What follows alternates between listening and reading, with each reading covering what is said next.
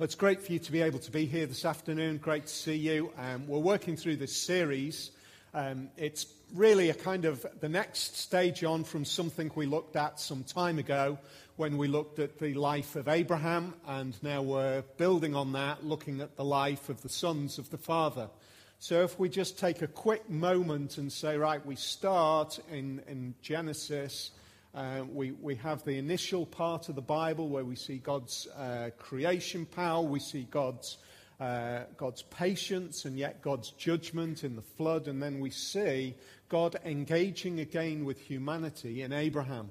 And uh, Abraham is like a moment, really, although there are hints at the fact that there has always been a people who've been faithful to God, yet Abraham becomes the point at which God really starts once again to engage with people. Uh, and then we see, well, how is that going to work out? Abraham's son is Isaac, Isaac's, Isaac's son is Jacob. So the sons of the father were looking at this series through uh, these two men, Isaac and Jacob. I guess we could call Isaac to some extent uh, a transition. He's like a turning point, really, as Isaac. Uh, he's, relatively speaking, um, a, a small piece, and yet he is an essential piece in the storyline. And we come to this particular section, uh, and it might seem as though uh, we're jumping in partway through uh, a narrative, a storyline of the Bible, as we read earlier on. That's because we are jumping in partway through.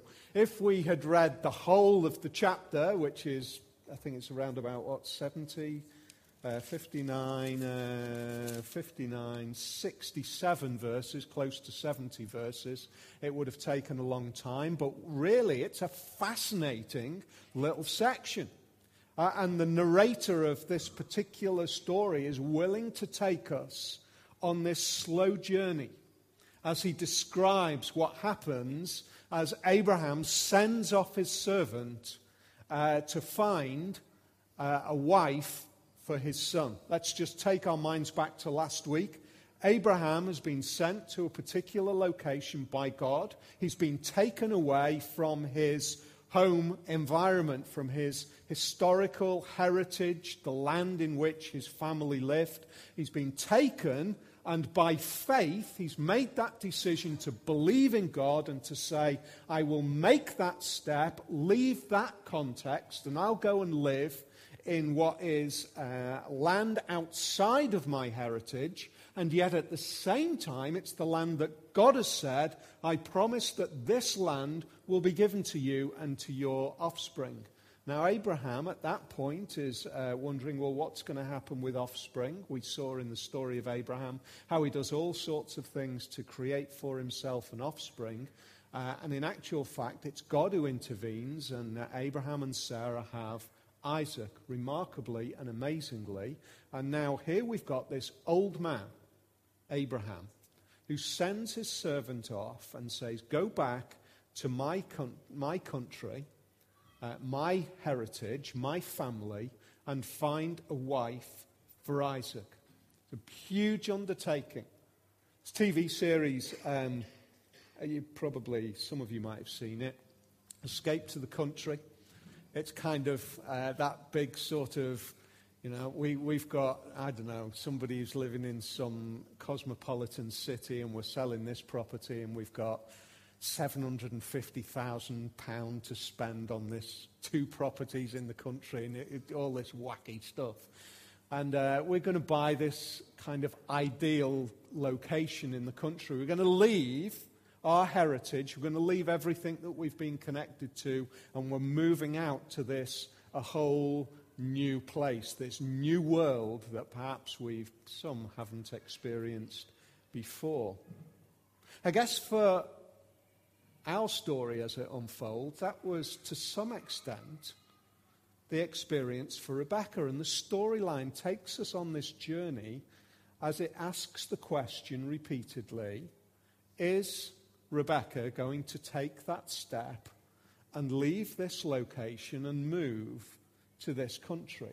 And that's precisely what the narrator is aiming to do with us. He's wanting to take us on this journey of asking the question, is she going to? So it starts off with Abraham saying, God will go before you and, and uh, he'll prepare somebody for you to find. And then he asks the question, but what if she doesn't come? What if she doesn't leave? Well, you'll be free of this oath. And you're left with that kind of brilliant narrating question at the beginning of the chapter. Is she or isn't she going to leave and go and travel back? And then we have, um, as we saw last week, we, um, in fact, we, we see it uh, clearly, more clearly here. We saw the beginning of it last week. The servant has the same faith of, as Abraham as he goes and he um, looks for this woman.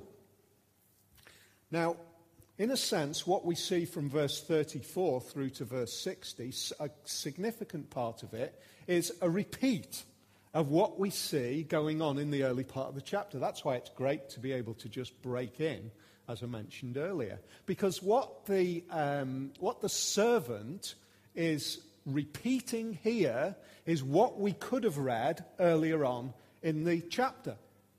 So, if we look at verse 34, he said, the servant, Abraham's servant, he said to who? Well, he's speaking to this young woman, Rebecca's father and brother.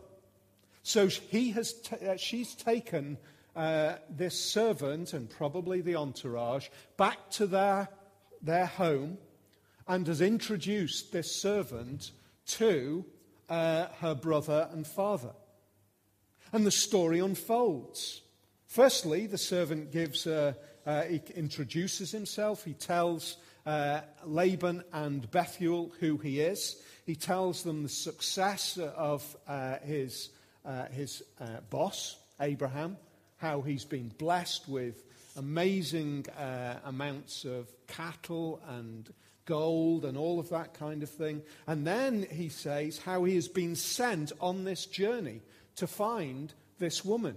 And that, how, did he, how did you do it? Well, it worked like this. I, I was wondering, how do I know how to find this. So I prayed. Just prayed. I've been faithful, Lord, in coming to this point.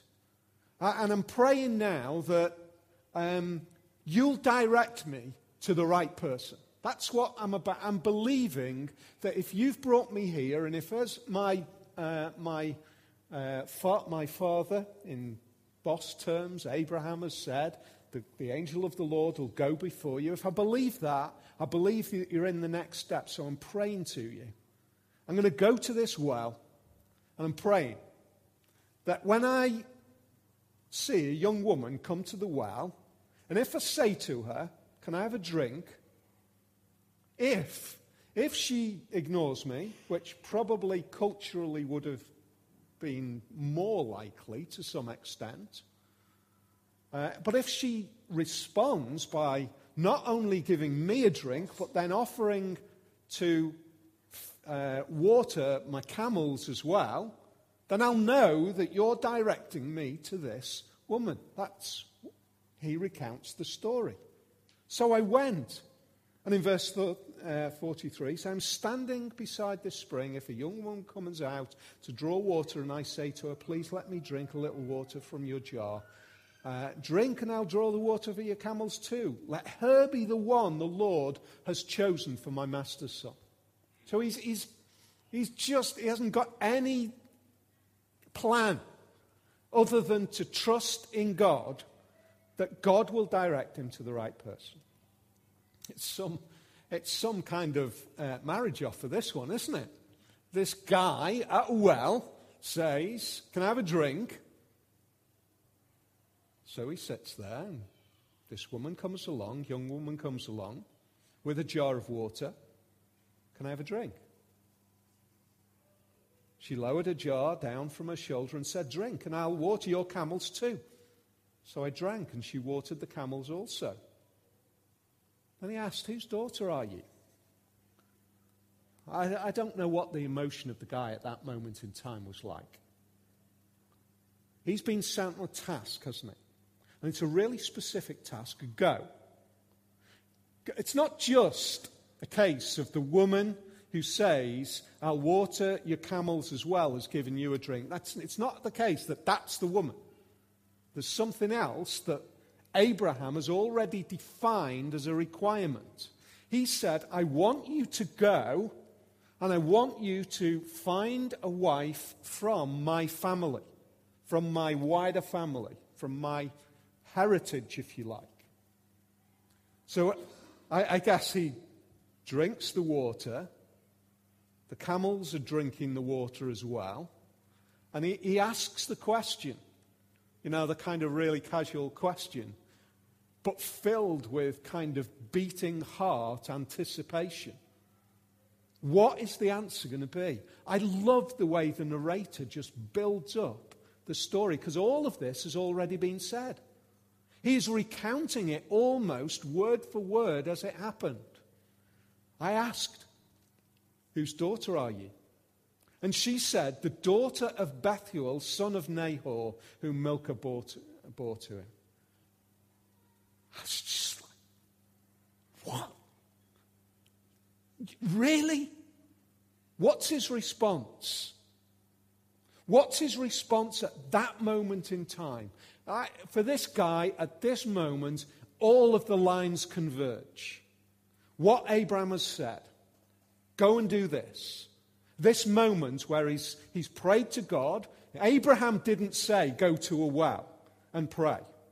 He didn't say that. He's just turned up and said, How do I find the right woman? I'm just going to pray, God, just guide me. But it's not just the woman who gives him water, nor is it, it's both that collide together at this moment in time. And his response is entirely appropriate. Because his response is not to say, Yeah, nailed it, found her.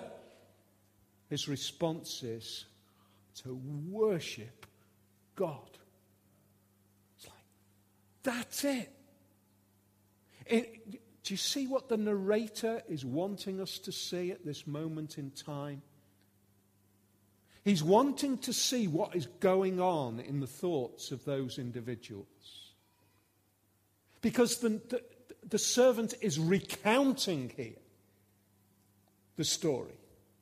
This is what I did. Then I put the ring on her nose and the bracelets on her arm, and I bowed down and I worshipped the Lord. I wonder what Rebecca thought. She's just been asked, Can I have a drink?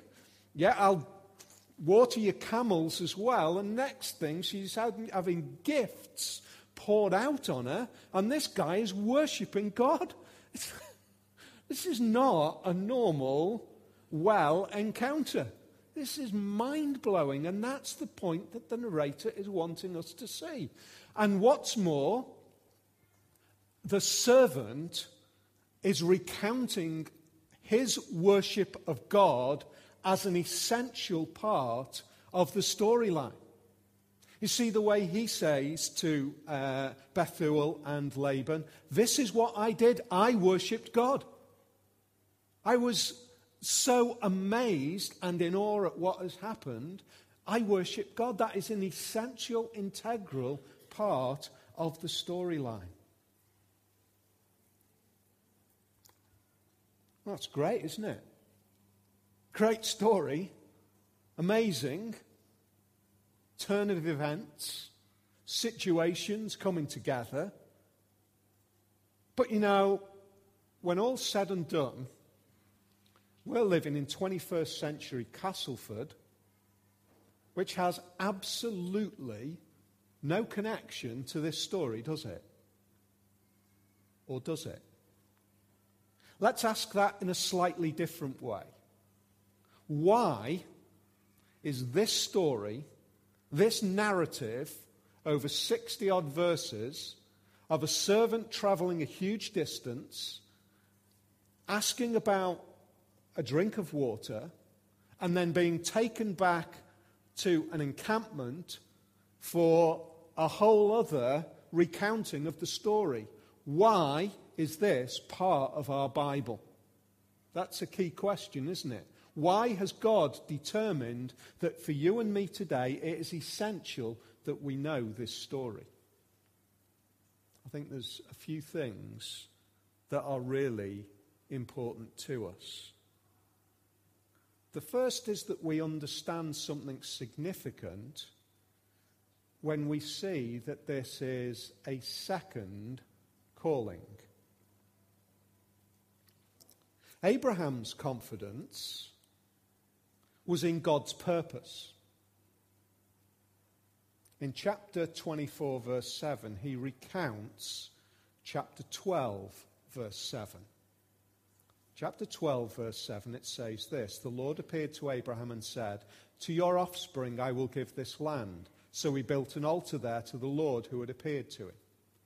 Verse 20, chapter 24, verse 7 says this The Lord, the God of heaven, who brought me out of my father's household and my native land, and who spoke to me and promised me on oath, saying, To your offspring I will give you this land. There's the thing. That's Abraham's confidence, foundation, was in the promise of God. But he was called from one place to go and establish a nation in another place.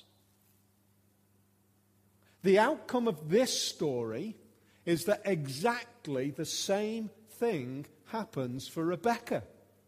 Exactly the same thing happens. Rebecca is called from her family, which is the same extended family as Abraham, to leave that place and to go and to be in this land. Do you see the pattern that God is establishing? He's established it first with Abraham, and he said, Now let me just re establish this again. Let me see that there is something significant about leaving one place and establishing something in a new place. And, and that is that you need to hear me speaking and guiding you and shaping you. But the other interesting thing in that, even though there is two callings out to this place, they hear it in very different ways. Isn't that interesting? The end result is the same. Two people end up leaving that place where they originally were, uh, and traveling and now living in Canaan. Abraham and Rebekah. How does Abraham get there? Because he has that vision from God, that word from God that says, you've got to move. You've got to go from there. How does Rebecca make the journey? Because she sees the events that happen in life and she understands how prayer has intervened and caused a situation to be clear in her mind that God is guiding her in a particular way. Let me just challenge you uh, in our thinking, therefore. How does this relate to us today? We make so many decisions, don't we? Decisions that we're making day by day. Some of those decisions are big, some of those decisions are small, some of those decisions are life changing, significant, others' decisions uh, don't seem life changing, significant at the time, but when we look back, we realize that they are massively life changing uh, decisions. How do we come to those decisions?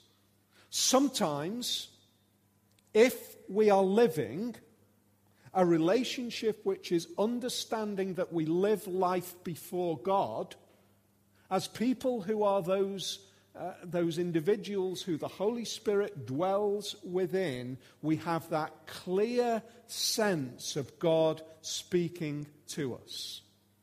The foundation of that is that God has already spoken to us in the Bible. So we pick up this and we say, if, is what I'm doing just is this decision that I'm faced with, is it just completely out of bounds with that? So there are guidelines, there's a sense of who and what we are. And then there is that deeper sense of that, just know. There's this perspective in which I know that God is speaking to me. God is, God is directing me. In a sense, not quite as dramatic, but in a sense, like like Abraham, it's just that sense of God speaking.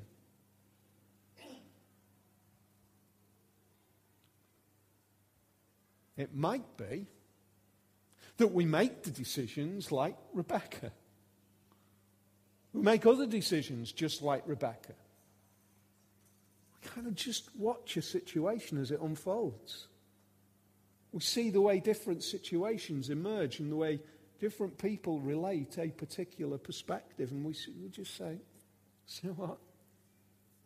I, I can see that God, God's, God's moving here. Because we are faced day to day, aren't we? Day to day with making so many decisions in life. What this chapter is encouraging us to do today is to realize that we live our lives before God. So, how do you make your decisions? How do you make those big decisions in life, those little decisions in life? Is it a Godward facing series of decision making processes that take place? The means, the mechanisms of how that goes on can be in the ordinary, like Rebecca, well, kind of ordinary, apart from that it's not very often that you uh, give somebody a drink of water and then the next thing there's a ring on your nose. But apart from that, it was ordinary, wasn't it? There wasn't a kind of vision from God that came on Rebecca. There wasn't that deep seated, heart moving vision of God speaking. It was just, this is just unfolding. But, both of them are expressing lives which are open and attuned to God being the author of their lives. The New Testament puts it like this Jesus is my Lord. it's another way of describing exactly the same thing. It's, I will live my life day to day as though Jesus is my Lord. My decisions, my, my the things that I decide to do, the things that I'm thinking about, the things that I'm shaping my life according to, are not shaped according to my decisions, but are shaped according to God's direction in my life. You know, I, I, I, there are times when it's big things, there are times when it's little things. Many of you know that my background is a background of business, business management. If you knew me back then, you'd have known just how much I loved it. I absolutely loved business, the business life. I, I just thrived on it. It was just part of what was, in, in a lot of ways, it was my kind of, almost my identity in lots of ways. It was just, it filled me with satisfaction. I never thought I would ever either have to or be able to let go of that. and yet, when God speaks, when God gets a grip on our lives, when He changes our hearts and our affections, extraordinary things happen. Not always comfortable things. Not always comfortable things, but they are right things. So I guess this chapter straight away says to you and me today how do we live in our lives? Are we living our lives in that way, or are we living our lives driven by our own inclinations and our own goals? Is it my goals and objectives, or is it God's? So, this second calling introduces that aspect to us. But it also introduces this second aspect. And, and really, the, the, the way the narrator puts it together is breathtaking, really. Because what he wants us to understand fundamentally and ultimately is that God is the director of this scene. That's the thing. So here's this guy who rocks up at a well and says, Can I have a drink of water? And the woman who he speaks to is precisely the one that Abraham, at the beginning of the chapter, has said, God will send his angel ahead of you and will prepare somebody who comes to that place. So it's like this connections all find residence in this one conversation, and overarching that is this storyline which the narrator is trying to impress upon us. God is directing this scene. It's God who is behind it. It's God who's working it out. How does our life work? Here's the thing we can have two views. Can, uh, well, they're two distinct views, but we can split one of them up into a couple of views. One, we can kind of think it's a whole load of chance, just kind of random events which are just going on. You know, the more I speak to people, there are, there are fewer and fewer people who I speak to today who feel comfortable with the idea that life is just a series of random events. If we are products of a, a, a, chemical event alone, a freak event, then that's what it boils down to. We live our lives as a series of accidental events. But there are more and more people who are dissatisfied with that idea. More and more people who are convinced there has to be more. I have, I have many conversations with people who have no faith whatsoever, and yet they say to me, I believe that things happen for a purpose. Isn't it interesting? We have that written into our thinking. This can't be chance. There's two ways of looking at it. It's either a freak set of events that are just chance events, or there's something going on, there's, you know, some sort of destiny, or we can have a biblical view, which is what the Bible is unfolding for us from beginning to end, which is this world has an author behind it. An author which sits with this strange, mysterious connection between our freedom to make decisions and yet his sovereign will. And I can't get my head around that, and that's what makes God God. That's what makes him God rather than me God. Because if I could get my head around that, I'd be God. He, I can't, he can. But that's what Abraham alludes to because he says, when the servant asked, What if this woman won't come? Well, you're free from the oath. But Abram has already said, but the servant of God is going to send his angel ahead to prepare the place. How do you hold those two together? Because Abraham is preparing for us, introducing to us the idea that the God of the Bible is a God of the author of all of history. Paul says it like this Romans chapter 8 and verse 28. All things work together for good for those who love God, for those who are the called according to his purpose. In other words, what, what all things? All the things that happen in my life, all the things that happen in my life are for my good. Uh, Paul's view is way more expansive than that. He's saying all things work together for good. I don't understand that tapestry of history.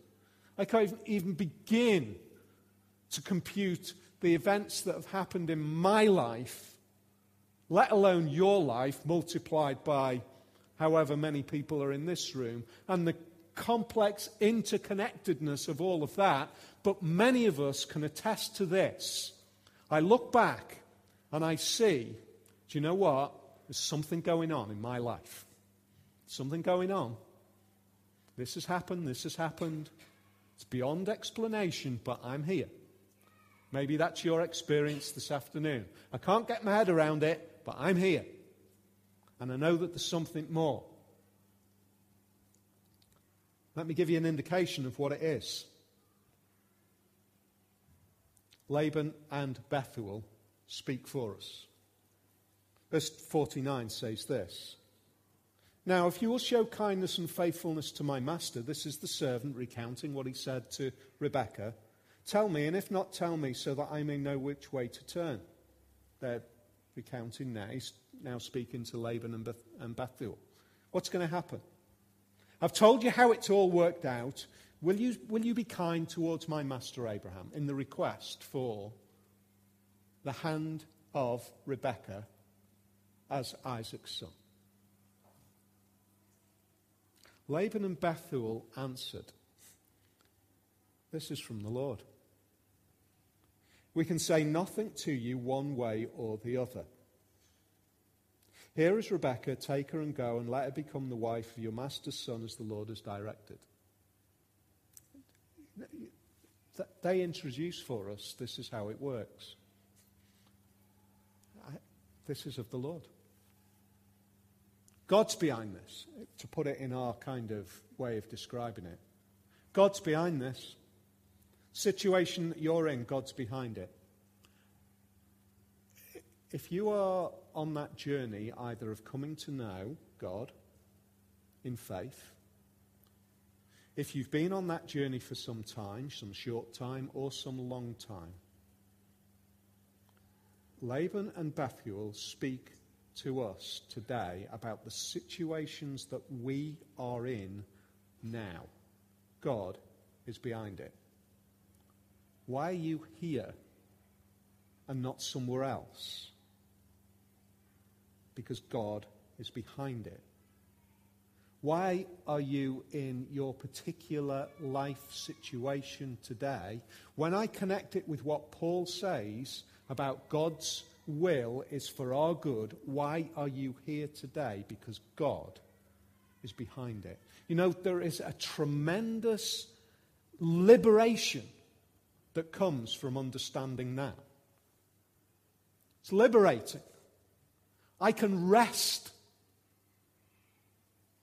Because if you are continually trying to work out how to negotiate life, how to do the right thing, and your own strength, it is number one, exhausting, it's terrifying, and it is ultimately dissatisfying because you'll never feel as if you've got it right.